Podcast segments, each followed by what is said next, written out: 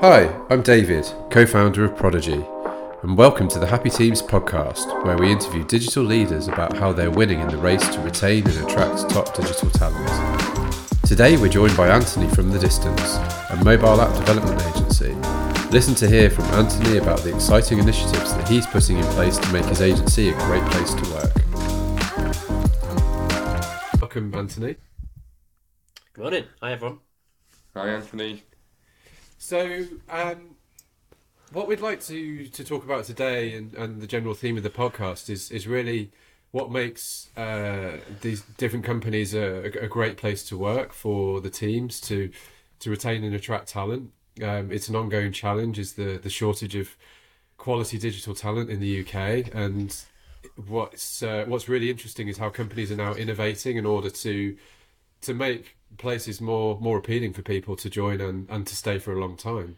Um, so I guess the first thing we're really interested in uh, before we get into the, the detail of that is can you just tell us a bit about your your agency and value proposition? Sure. So um, we've always been a digital focused agency, largely focused on the tech side of things, but um, for the last 13 years, we've been purely focused on delivering solutions that target mobile phone apps uh, as the, they've exploded, and we sort of niched into that very, very early d- doors right at the start of when the iPhone came out. So um, we've become sort of experts, I guess, in the field. What are the things that you're doing uh, to make your employees feel good about coming to work or working from home? um, okay, so like all agencies a decade ago, we started with pool tables and football tables and beer Fridays and all the very, very stereotypical um, activities that uh, an agency would do. But as we matured as a business and and as culture changed over the years, especially during the pandemic and stuff, um, the the focus was more on on work life balance and staff and um, getting people, I guess, on the bus and all, all pointing in the same direction. And they, those things can come from some of those activities, but there's a lot more that we've started doing and have been doing for the last sort of five or six years that has allowed us to to align the business and the teams a, a, a lot more.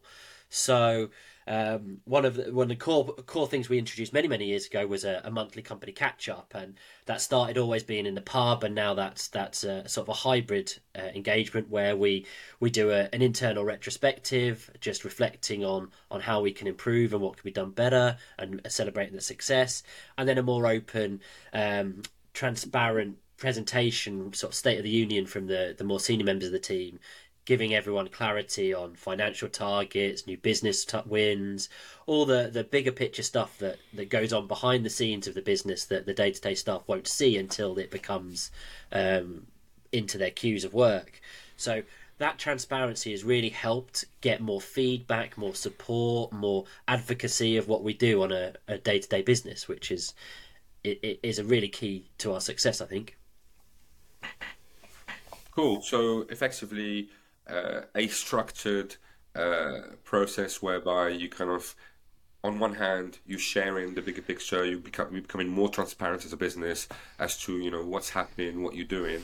But is there something also that gives them a voice that gives them an ability yeah. to kind of feedback uh, and and um, contribute to, to the direction of the business? Is this also part of it?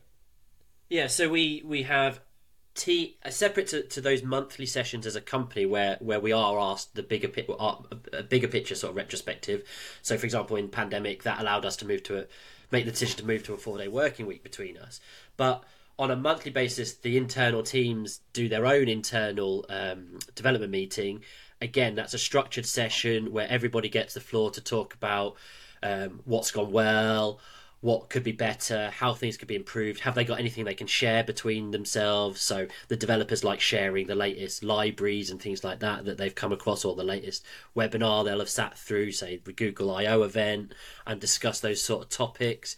It means that we get to share the wealth of our, our, our group experience with each other, and gives them a, a, a structured platform to also then reflect on our company values and how our values are then uh, are working in the mix with where our values at the moment are empowered creative experts and we reflect on each of those and make sure that that is the way that, that we're working and, and succeeding as a team. No, that's great. Uh, Anthony, you mentioned that, yeah, you, you give them the floor. From David and I's experience, we've done a lot of that as well.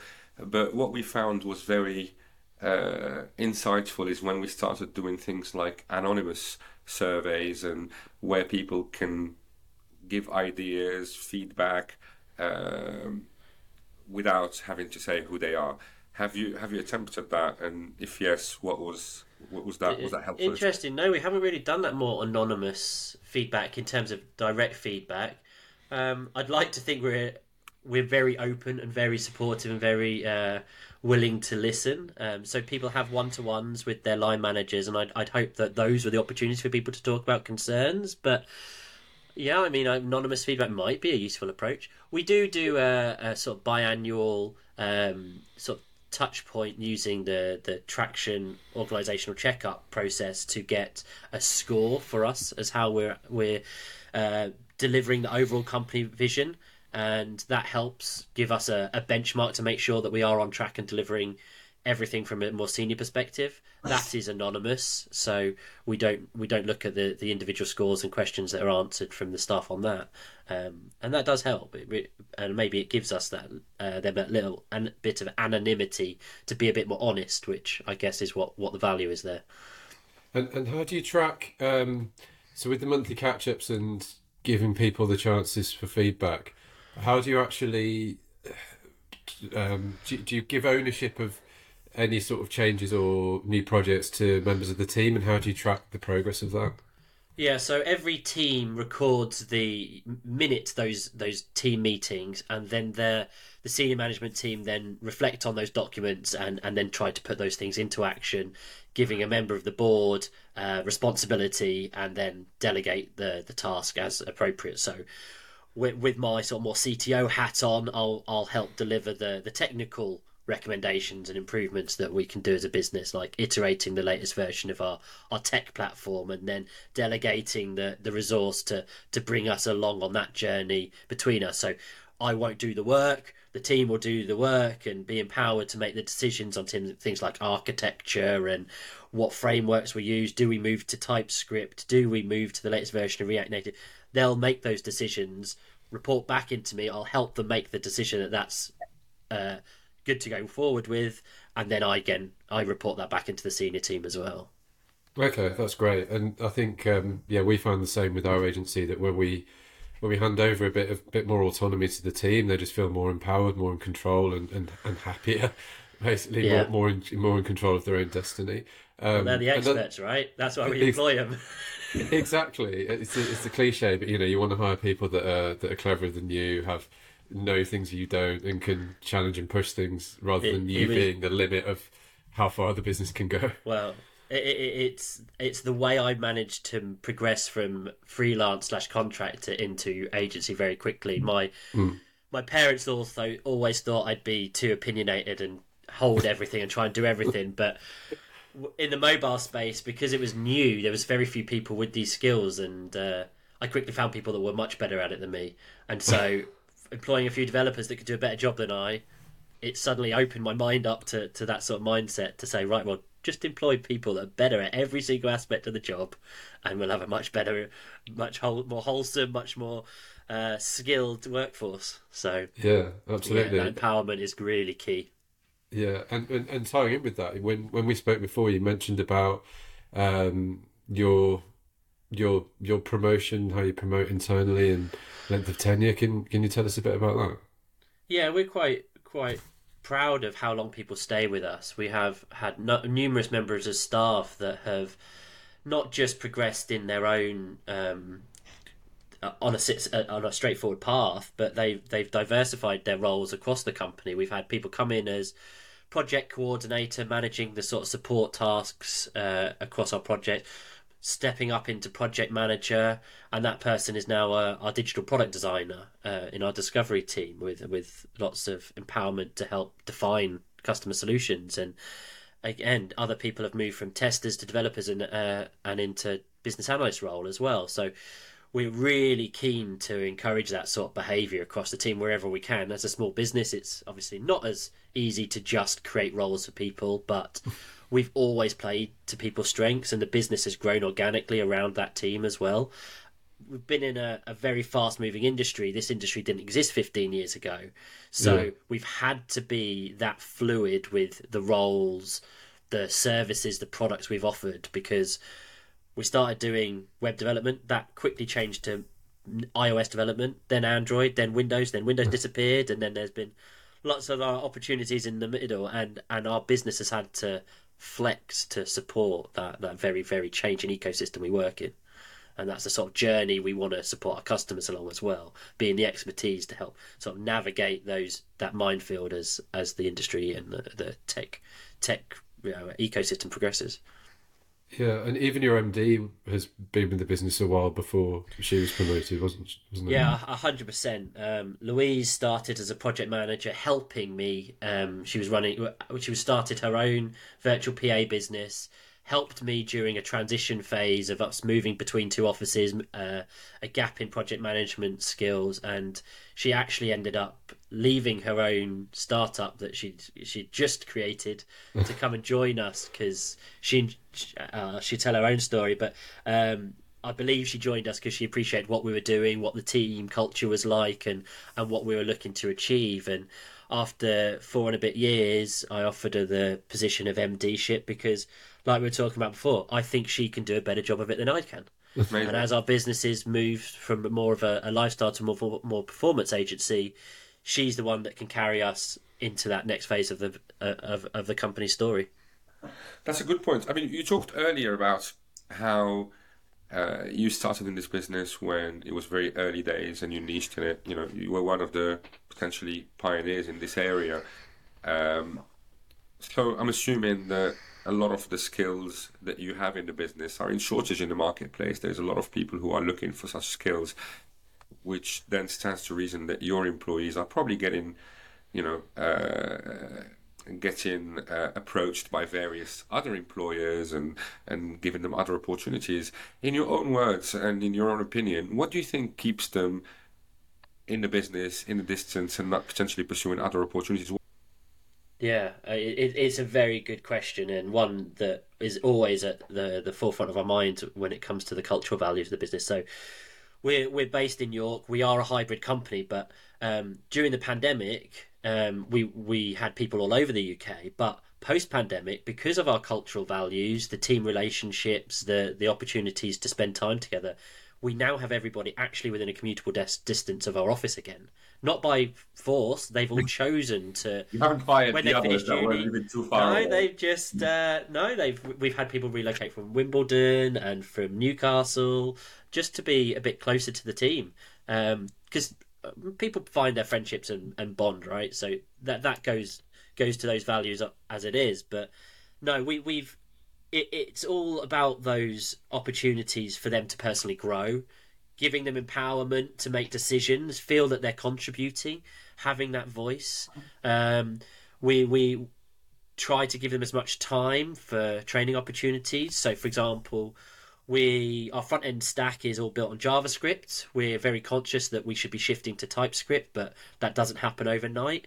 We've now under we've now created a framework for our, our tech stack from the front end, which is TypeScript based, and now we have to go through that transition period of uh, training our staff, migrating their skills, and we need to give them the time to do that. We can't expect them to be doing that of a night and at the weekend because it's not going to be as effective and work life balance, right? yeah, exactly.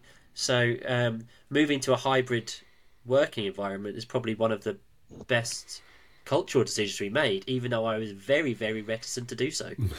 Anthony, you mentioned people relocating from different cities to come to. I mean, York is a beautiful city. I've been there a few times. It's lovely.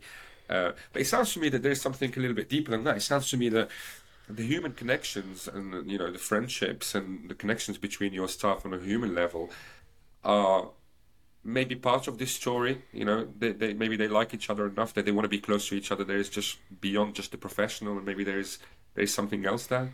Am I right? Am I good? Am I- Yeah, I, we were reflecting on this a few weeks ago about what it when we were we, we're currently working through a rebrand process and we were talking about our values and one of the things we, we hadn't quite clicked that we always try and appreciate when we're hiring is is people with passion, whether it's a particular subject matter or that not necessarily always their job, but um, they have to be passionate about something and. You, you can see that across all of our team, and by being that passionate, they also become supportive of each other because they want to share their knowledge, they want to help others succeed and that has is really one of our strengths of the business. The the team are incredibly supportive on a personal level. In in a world where everyone's talking about mental health and well being and, and work life balance, unless you're getting that support internally from the people you're seeing day to day, it's not that easy, especially when you're you're working remotely or hybrid, and you may not have a, a direct community around you locally even if you're getting that support on Slack or on Scrum in the morning or, or wherever it is, our team are actively encouraged to support each other. And it goes far beyond just their day to day practicalities of work. We miss some of that water cooler type desk sharing, things like that in, in moving to a hybrid model. But by um, having the space still as an office, we have plenty of desks, plenty of breakout spaces it does, I guess, indirectly encourage them to come to, to that centralized place to get physical support uh, as well as just uh, digital. And what do you do? What what kind of things have you done digitally to, to foster the the water cooler moments and the, the bonding?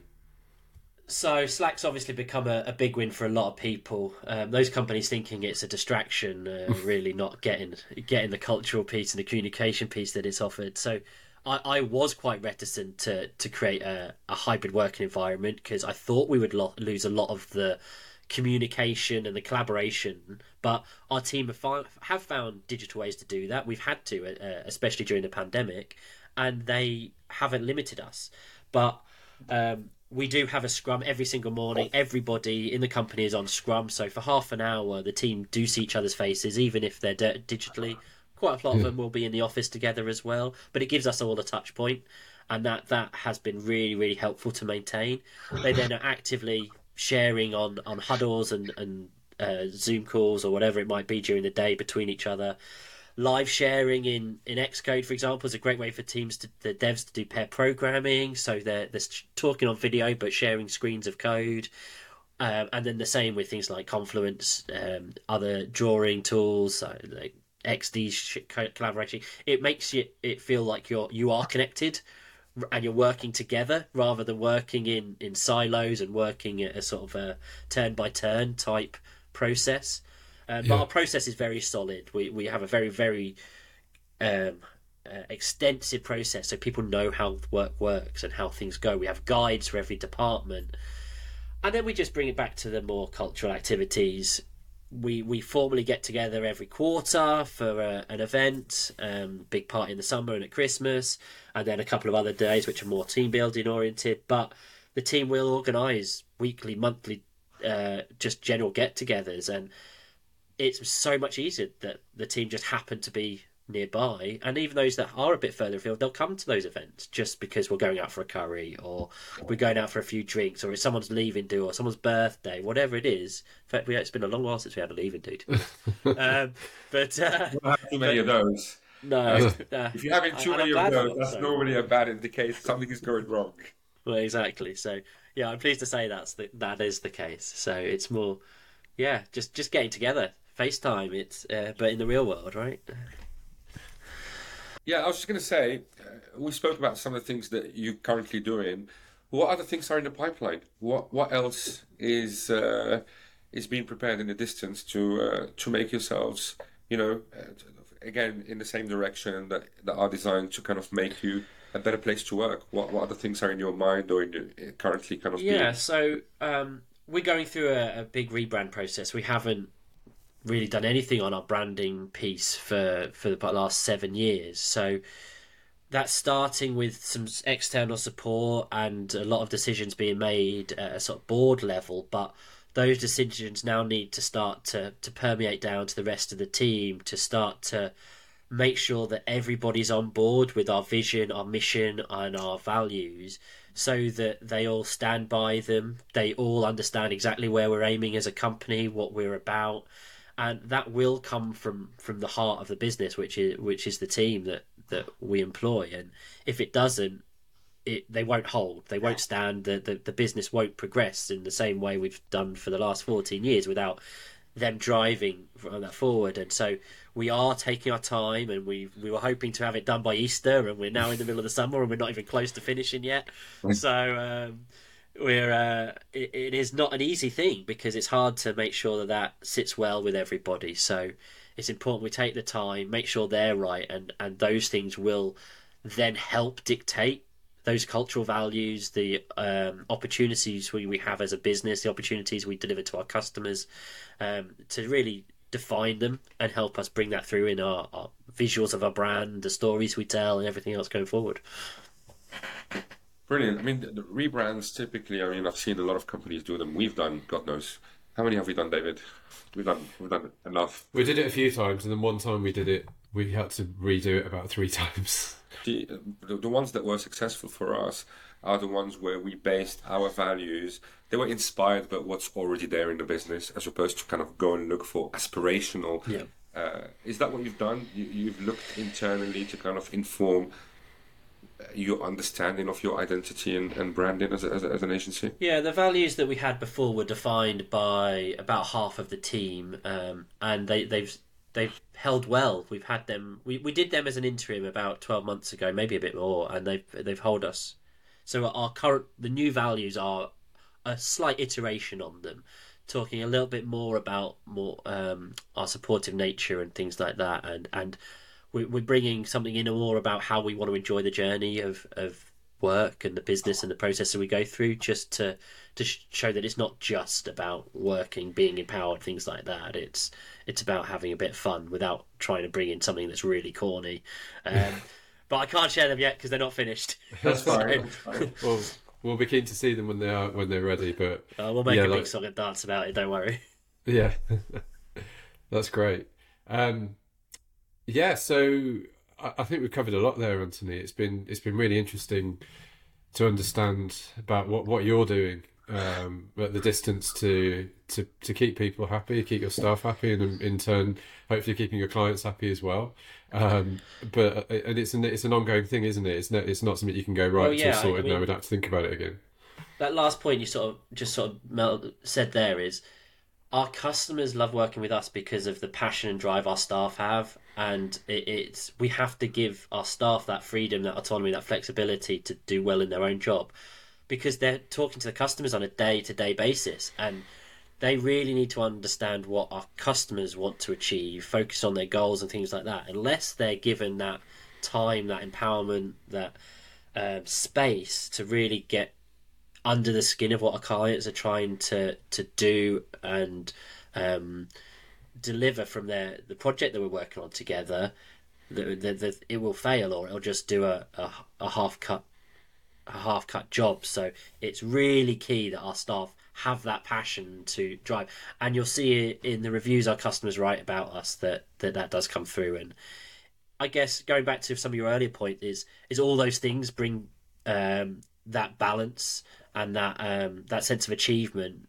and, and then recognition of it through kudos channels, through customer reviews, things like that that make our staff stay when we are just down the road from Leeds, one of the biggest digital hubs in the UK that has all these great companies uh, that with big brand names and everything else. They are they are knocking on the doors of our our staff's LinkedIn profiles all the time. But um, luckily, I, I'm pleased to say that they they don't open them to them. They're happy where they are, and that's what we like to hear. Um, yeah, yeah, that's what you want to achieve, and you know, through all the things you mentioned, you're clearly doing something right. I mean, you mentioned how high is your attention, and how long do people, and you don't have too many leaving leaving dues to go to, which is which is brilliant. Uh, Anthony, thank you very much for sharing today. Uh, it's been very insightful. Oh, it's been, it's been a pleasure.